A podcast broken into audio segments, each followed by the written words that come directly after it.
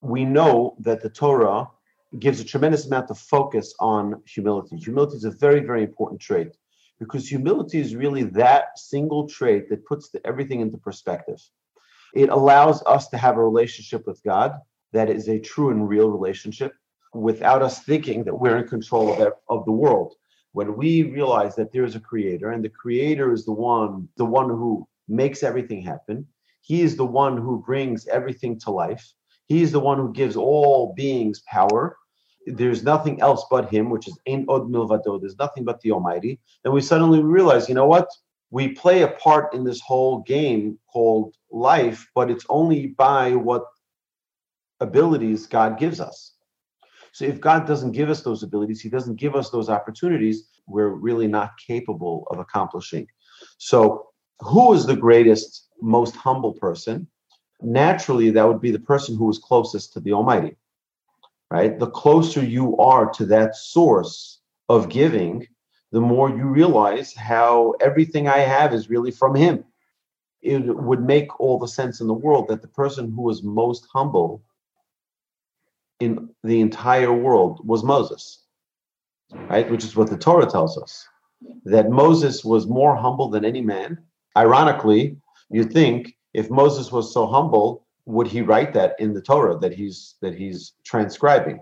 But obviously, it's not him writing his own words. He has no rights. Moses had no rights to, to just add anything into the Torah. It had to be the word of Hashem. Hashem tells him what to write. So, what is this virtue of humility? It says that Moses was chosen to be the leader because of his humility. It also, you know, the, an interesting side fact is that of all the mountains that God chose to give the Torah on, was not the largest mountain. It wasn't Mount Everest. It wasn't Mount Rushmore. It wasn't any of the great mountains, Grand, Grand Teton. The mountain that was chosen was the most humble one, is Sinai It was a humble mountain because our, our sages tell us that in order to acquire Torah, this trait is a prerequisite. A prerequisite to attaining Torah is humility. We must have humility. We must instill humility into our daily activity, into our daily actions, into our, the way we operate in order for us to succeed in attaining Torah. Humility means to understand where you stand to know I am a creation of the Almighty, to know what gifts were given to me, what gifts are totally from Hashem. And um, I was created by Hashem. I'm a servant of Hashem. Imagine your car is being all arrogant. The car itself is being all arrogant that he can drive, right? The car is being arrogant, right? You say, what do you mean? This is what you were made for. You were made to drive.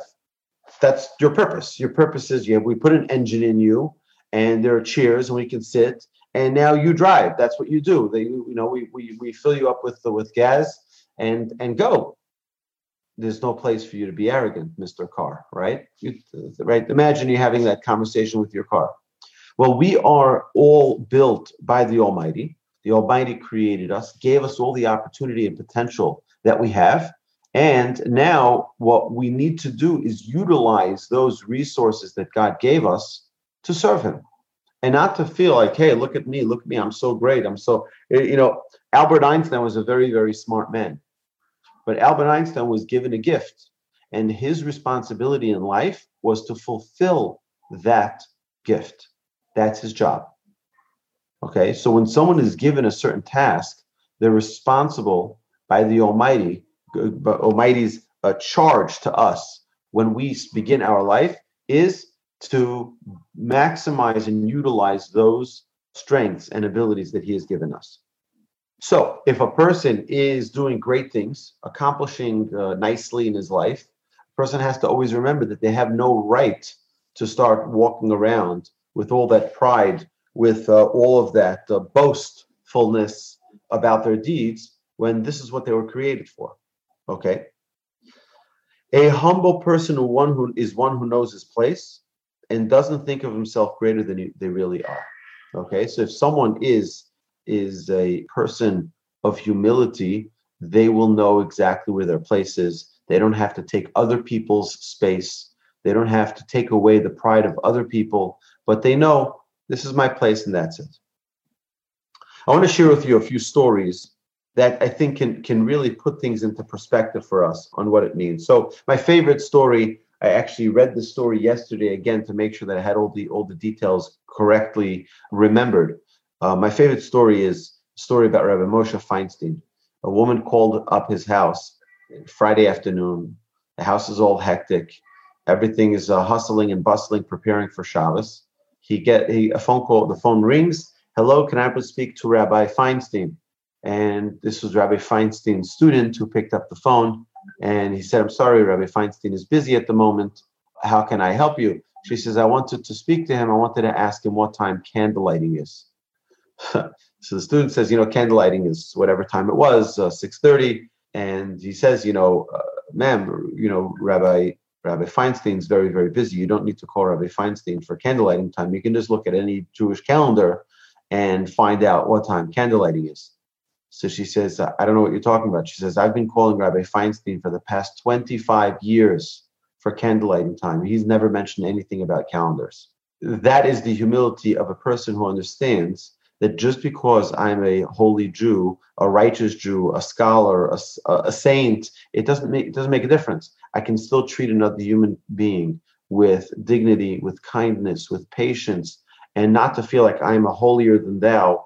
I don't deserve uh, you, uh, you don't deserve for me to talk to you. Another amazing story that's told about Rabbi Moshe Sherer. Rabbi Moshe Sherer was the uh, he was the quintessential community leader uh, in the Jewish community in New York. Uh, for many many decades, he was you know helping in every way that was needed in the community. All community issues uh, ended up on his desk. He was selected by one of the presidents to be the Jewish representative in the White House to discuss on the day of, uh, I guess it was like religious freedom or something like that, back in the 60s, that, you know, he was there representing Judaism. So all the, these uh, leaders from different religions were invited to the White House, and everyone spoke their religion's theology and their perspective on what was going on then in the world. And everyone spoke very nicely. And at the end, the president stood up. I believe this was JFK, and he summarized what what happened in all of the different uh, presentations, and then he points out that what was most meaningful to him was what Rabbi Moshe Sherer, Rabbi Moshe Sherer from New York, what he said was most meaningful, and he gave whatever. Imagine if that if that was you, right? You'd be on, on cloud nine. That not only that you were invited there and you got to speak in front of the president, but when he gave his summary right? He quoted you and liked what you said most. Imagine you'd be on cloud nine.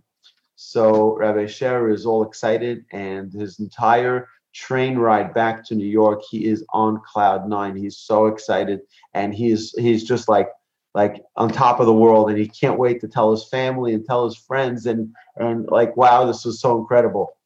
As he uh, gets home, he you know opens the door, and his wife says to him, he, he says, Oh, hi, everybody, I'm home. His wife says, Oh, great, Michael, you're home. Can you quickly take out the garbage? Right?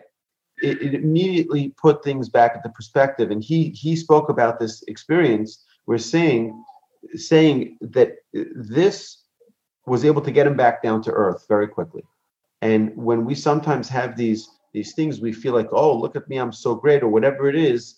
Uh, look at what I've accomplished, and look look what just let's get back to earth let's get back down to reality and and it's it's the very very uh, humbling for a person to know their proper place and to know where they stand i want to share with you that when my son uh, my oldest son my, when my wife was in labor with my oldest son uh, our midwife was my great aunt uh, her name was bambi she's the head midwife at Zedek hospital in jerusalem she delivered uh, about 40000 babies in her 50 year career as the head midwife in Zedek Hospital.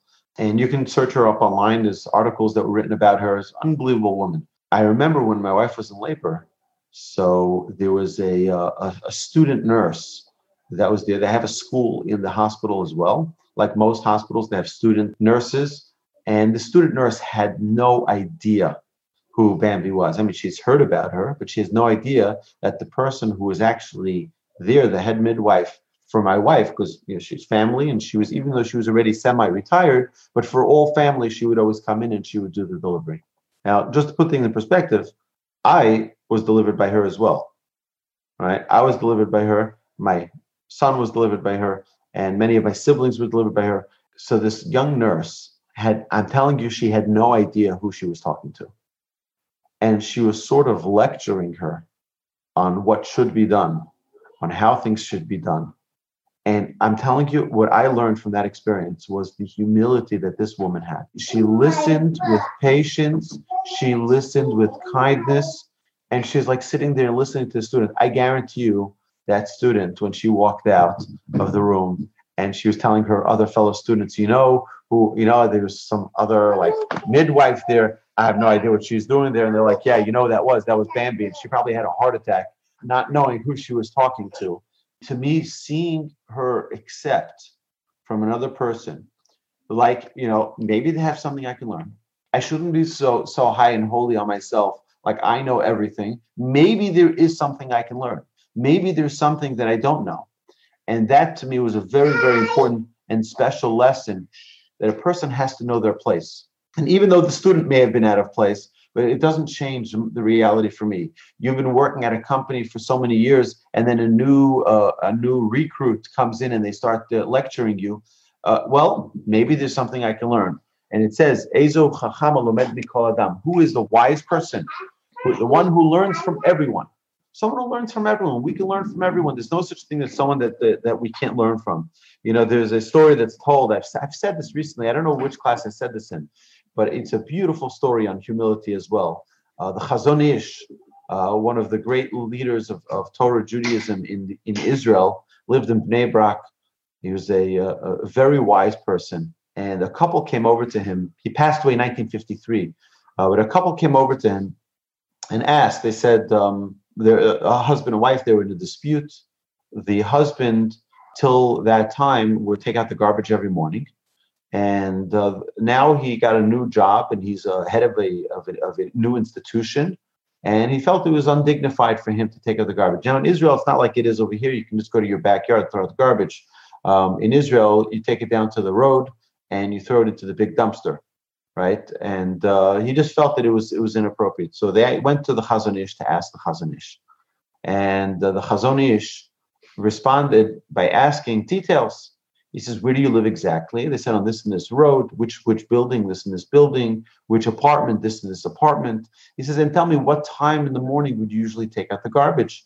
And they told him, you know, it would be eight o'clock in the morning when he was on his way to the yeshiva. Chazon Ish thinks about it for a second. He says, "You know what? Where you live exactly and the time that you would go out, you're right. It's not dignified for you. It's not dignified for you. You shouldn't take out the garbage." And the next morning at eight o'clock in the morning, there was a knock at their door. And who's there? The Chazon Ish. And they're like startled. What, what's the Chazon Ish doing at our front door? And he says, uh, he says, I came to take the garbage. So, so what, what do you mean? He says, it's not dignified for you. It's dignified for me. It's fine. Give me the garbage. And that was a very, a very special way for the Chazon Ish to teach someone that it's not above them to to it's not something which is you know beyond their dignity to do you know what who you are i'll tell you something very interesting though uh, there's an amazing story told about the Chafetz Chaim. The Chafetz Chaim um, was once on a train with the great Rabbi Rabbi Meir. He was the founder of the Daf Yomi system. His name slips my mind for a moment, but uh, he was young. He was half the Chafetz Chaim's age. They were traveling on the train together, and on every stop, people from the town knew that the Chafetz Chaim was traveling on the train, and they came to the to the train station to see the Chafetz Chaim. And the Chafetz Chaim didn't go out of the car to go onto the platform till the train would continue going and get back on the train. He didn't do that for the first couple of stops. And after the first couple of stops, this uh, Meir Shapiro was Rabbi Meir Shapiro from the Yeshiva of Lublin, uh, who was sitting there on the, on the train with him. He says, "I don't understand. Why did you go out?" Why don't you go out? People are waiting to see you. People want to see you. He says, I don't want to get into gaiva, which is arrogance. I don't want to become arrogant that people are coming out of the, coming out to, to come see me. So Meir Shapiro says to him, and what's wrong with arrogance?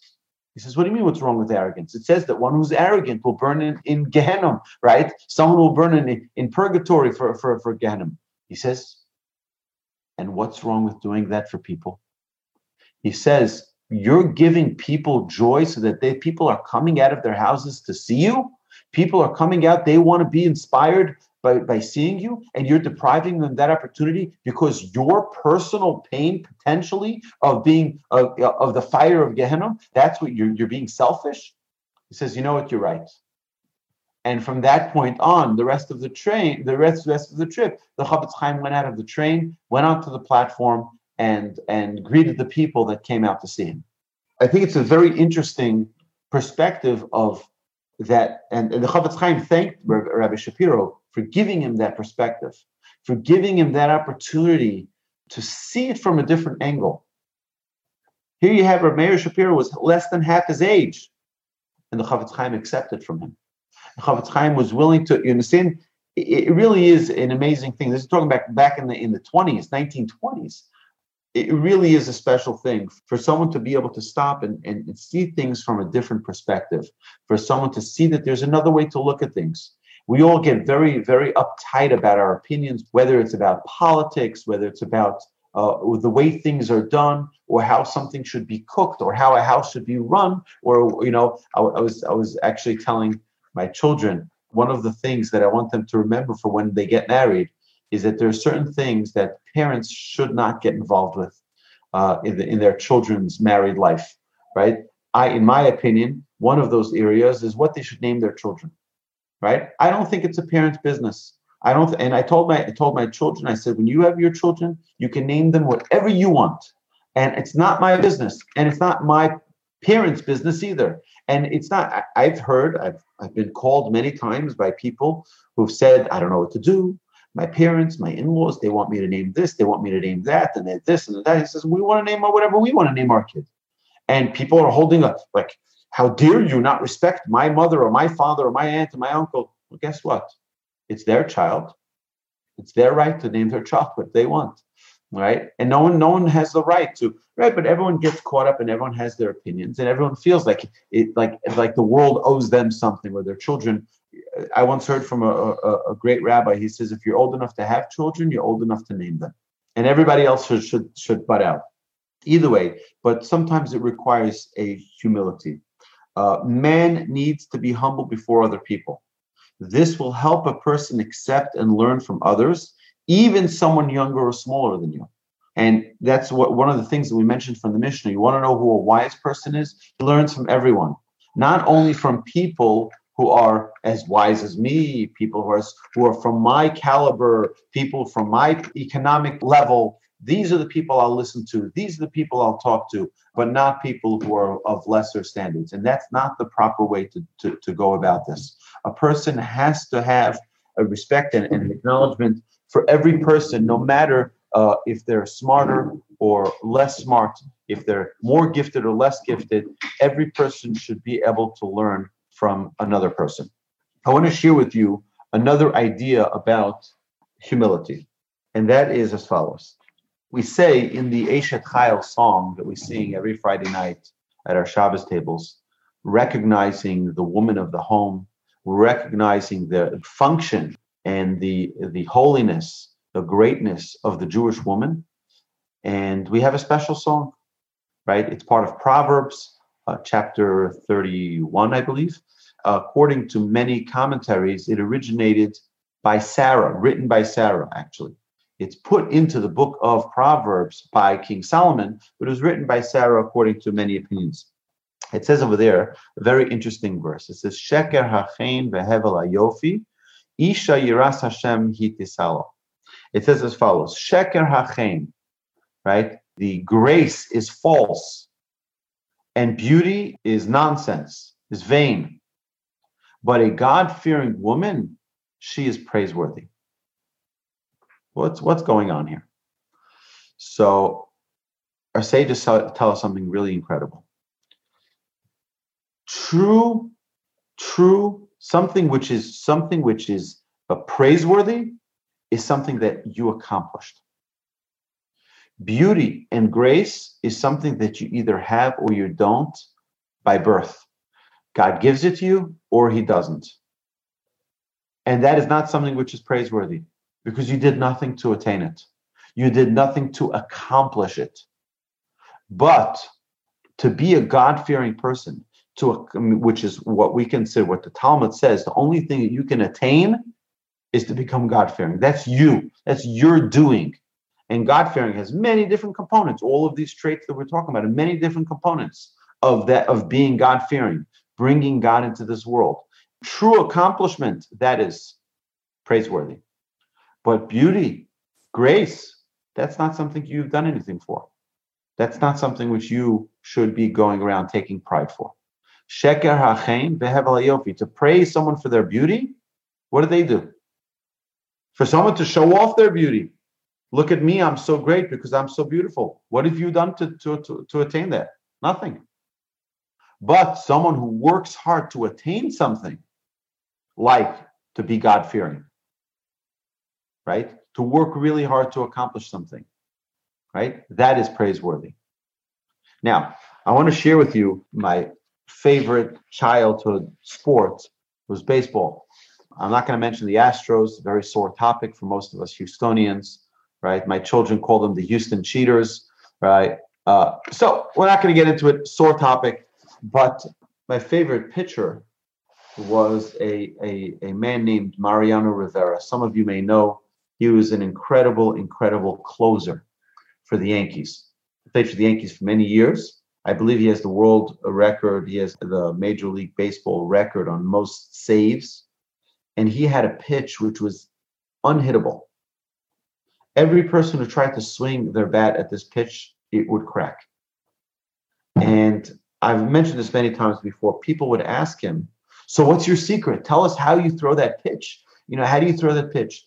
And you know, when he was retiring the last year of his of his career in baseball, every stadium that he played in uh, made a special event for him. Made a special event. They, you know, they some people, some some stadiums gave him a bat as a gift. Some gave him a ball as a gift, a glove, a rocking chair. You know, everyone gave different things to commemorate such a special uh, pitcher. And he was always interviewed. He was always being interviewed, and he was different than almost any athlete you'll ever listen to because many athletes they ask you so how did you uh, how did you make that catch? How did you make that interception? How did you make hit that home run? And it's like you know uh, we've been practicing. And we've been you know and, and they, they take a lot of pride about how they've accomplished. And what he said was so unique and so different. He says i have nothing to do with this. This is all a gift from god.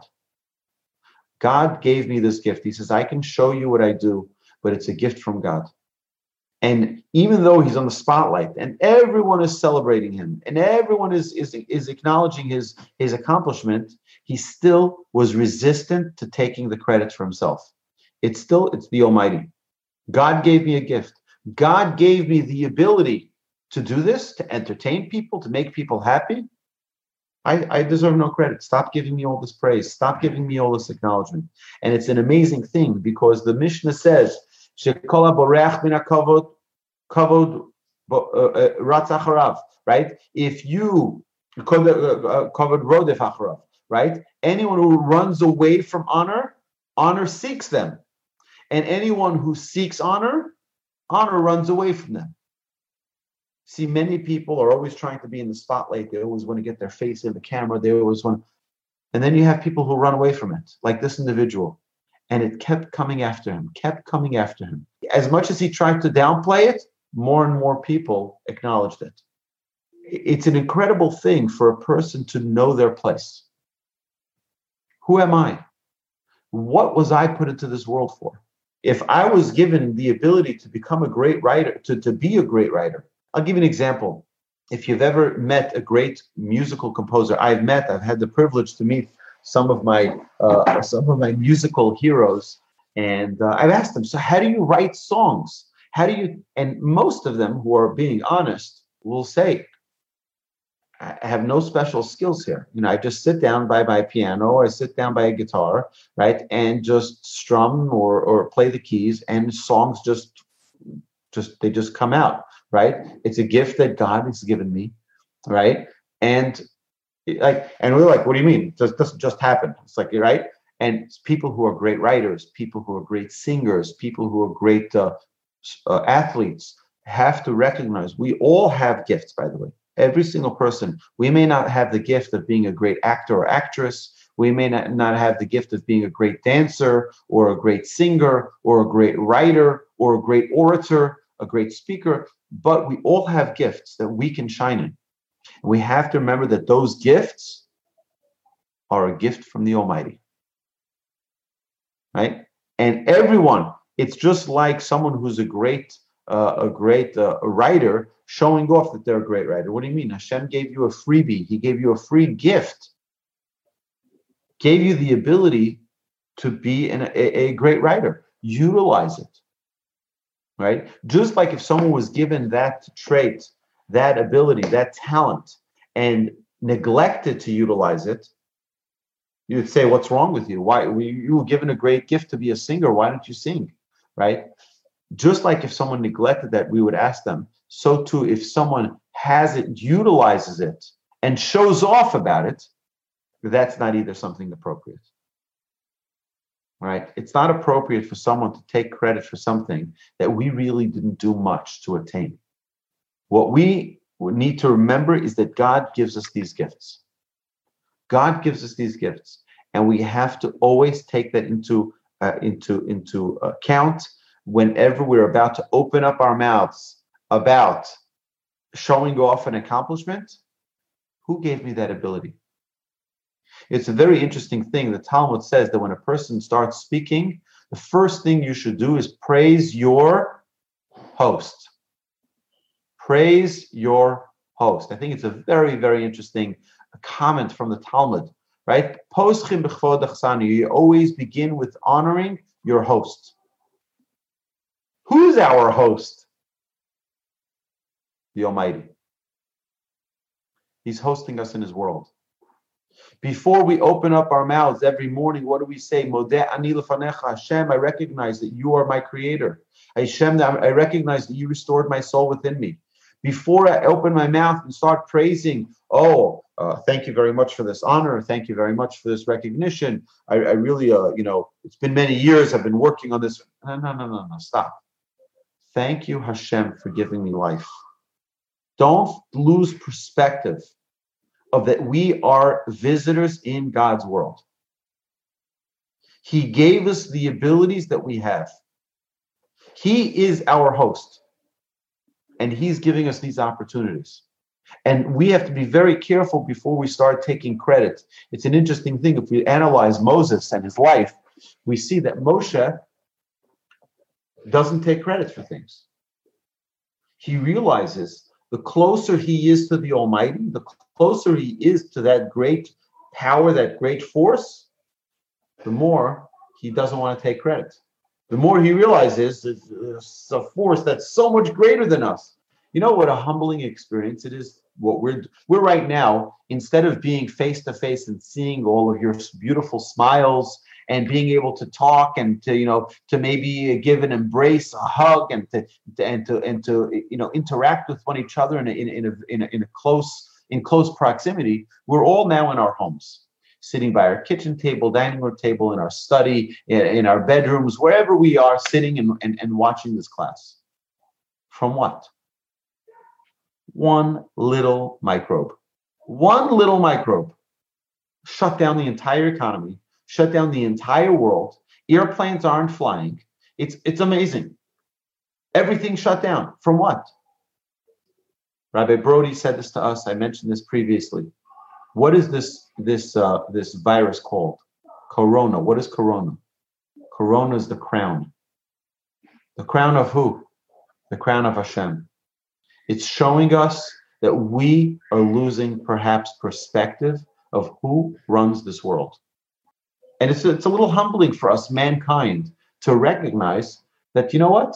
We're not in control as much as we feel we are. Medicine, and we have all of these advancements, and they're worth nothing. Comes one little microbe, and we have nothing anymore. And we're just trying to gain an understanding of what the world is going on here. And sadly, we have over 30,000 deaths in the United States already. I mean, this is worse than any war we've had. Think about that. And in what? In, in a month or two months' time. It really is, is terrible. And I want to want to just have in mind in our prayers that there should be a quick, speedy recovery to all of those who are ill from this terrible illness, from this terrible disease. But perhaps God is waking up mankind and saying, hey, hey, hey, hey, you're getting carried away thinking you have control of the world. Look how we're not in control anymore. So I think it's a little bit humbling for us to realize that we're not, we don't, we're not all powerful. Hashem is all powerful. Okay, so there's there's a lot to continue to discuss about this. If a person believes in his heart that he's greater than another person, it's sort of not realizing where you come from. It's not realizing that we all have a different mission that we're here to accomplish. To start comparing ourselves to another person means we all have the same point A and the same point B. And that's not true.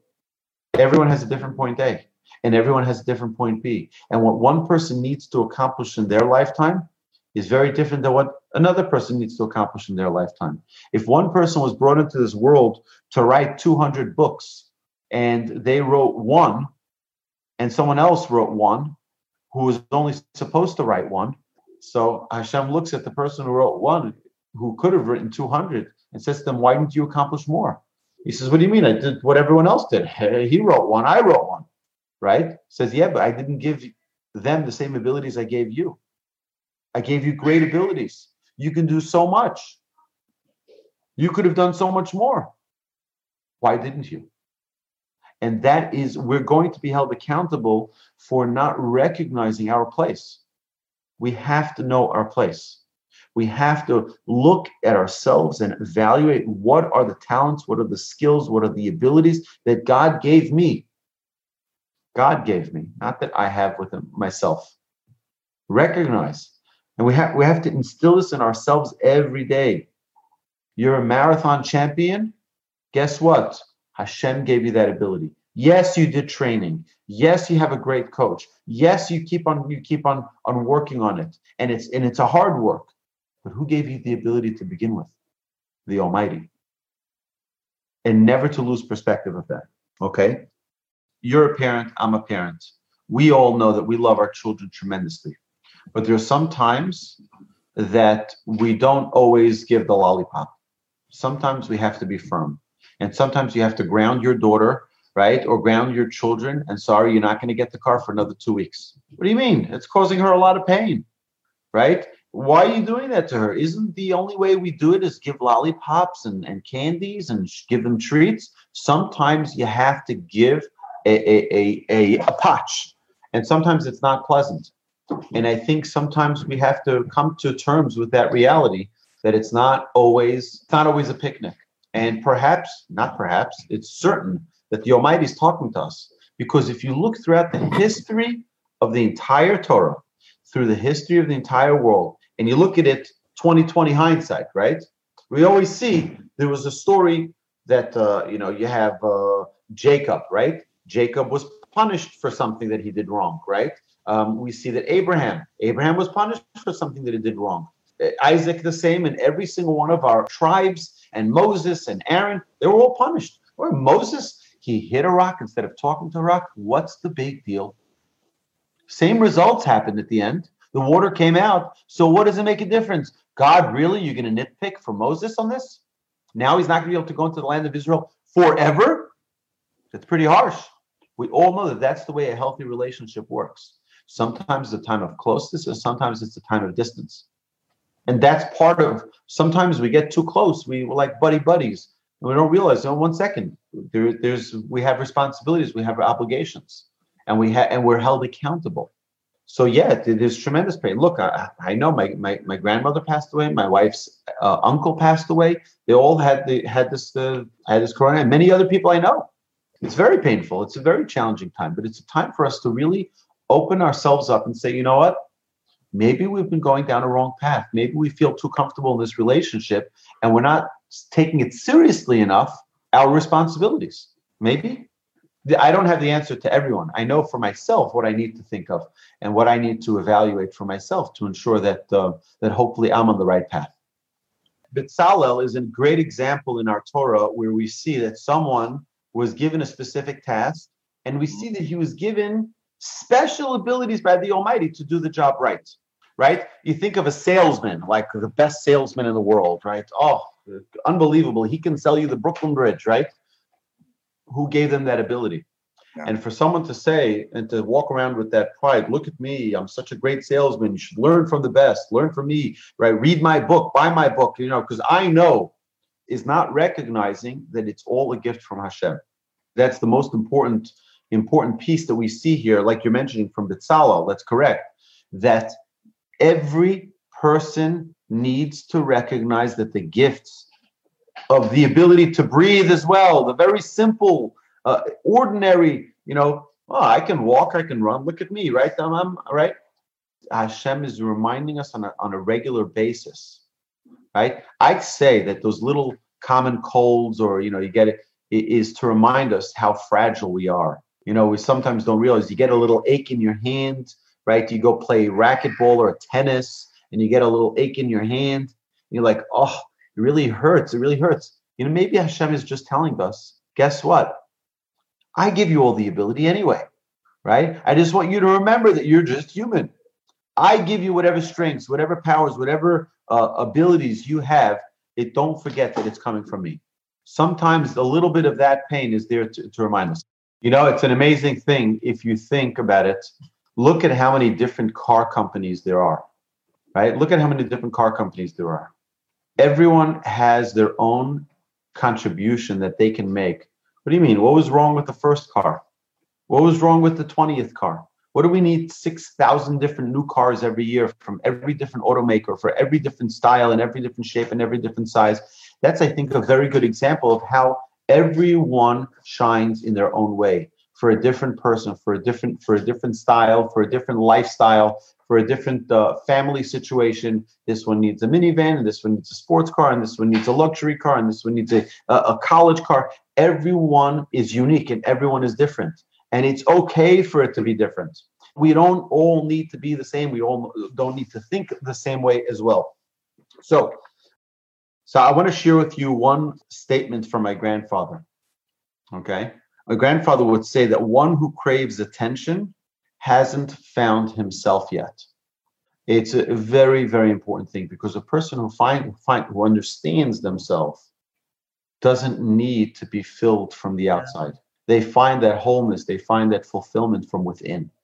And they don't need the outside to validate. They don't need the outside to to give them acknowledgement in order for them to feel uh, that fulfillment.